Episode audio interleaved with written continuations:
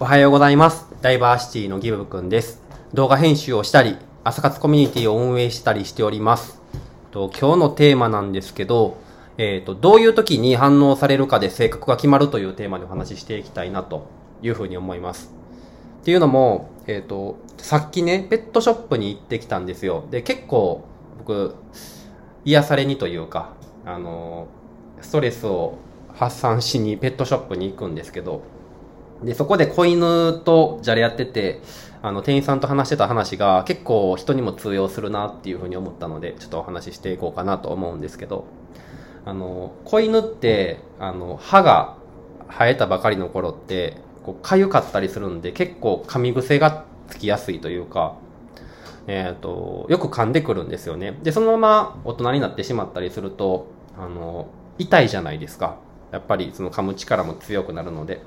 だから、まあそういう部分で、あの、噛みすぎないようにしつけした方がいいですよ、だったりとか、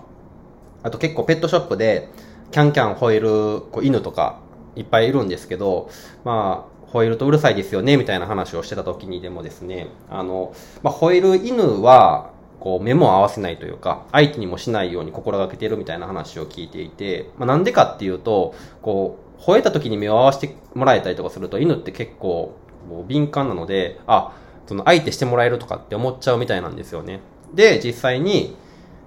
なんか、こう相手しちゃうと、吠えたら相手してもらえるっていうのを覚えちゃって、どんどんどんどん吠えがちになってしまうみたいな。で、飼い主としては吠えるの嫌やから、やめてほしいから吠えてる時にやめてとかっていう風に言うけど、まあ犬からしたら、それがちょっと嬉しいから、無視されるよりかは、すごく幾分かはいいから、なんか吠えちゃうんだよみたいな話を聞いていて、あ、そうなんだと思って。で、よくよく考えてみたら、なんか人もそうやなと思ってて、例えば、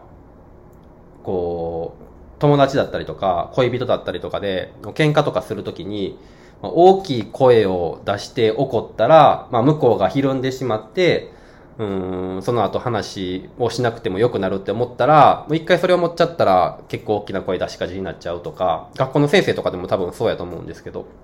泣いたら許してもらえると思ったりとかっていうのは、なんか結構犬でも人間でも変わらんなっていうふうに思っていて、だからなんか自分が何をするかとかで、えっと相手がそういう行動をした時に自分がどういう接し方をするかにもよって、相手のこう、なんだろうな、動き方みたいなのもある程度こうコントロールできるって言ったらちょっと怖い言い方ですけど、なんかうまい人間関係できるんやろうなっていうふうに思ったので、まあ、今回シェアのために今回話させてもらったんですね。そう。で、えっと、ゆったり話すってさ、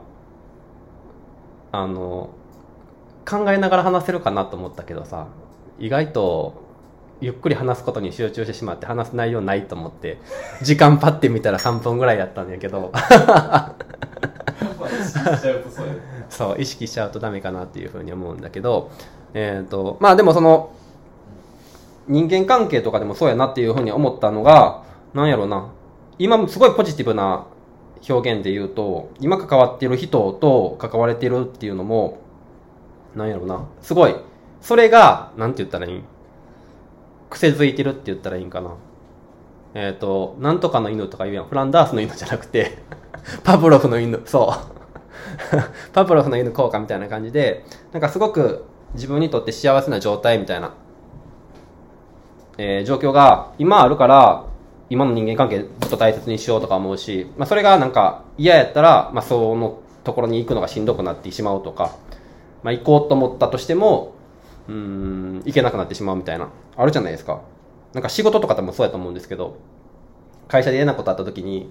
なんか会社行きづらくなるとか、えっと、一回ずる休みしてしまって、行けたらずる休みしがちになってしまうとか、まあ何でも当てはまれると思うんですけど、まあそういう感じで、えっと、まあ自分がもそうですし、相手がっていうのも、えっと、むちゃそういうの関係あるんやろなっていうふうに、ふと思ったので、えー、お話しさせていただきました。で、えっと、まあ最初の話に戻るんですけど、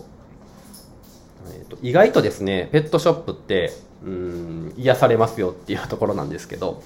えっと、ペットショップのいいところをちょっと時間が余ったので話そうかなと思うんですけど、えっと、大阪にはですね、ピースファーストっていうペットショップがあるんですよ。で、えっと、正直めっちゃ高いんですよ。ペット売ってる値段って。ろくじゅうろくまんからだいたいはちじゅうはちまんとかっていうのが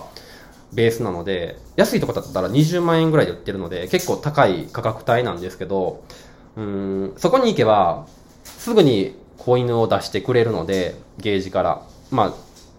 抱っこしてあげたりとか、遊んであげたりすることができるので、すごい触れ合い体験が、えー、できるので、いいなって思うのと、でそこですね、その購入って結構単価が高いからこそ、いっしゅうかんお試しで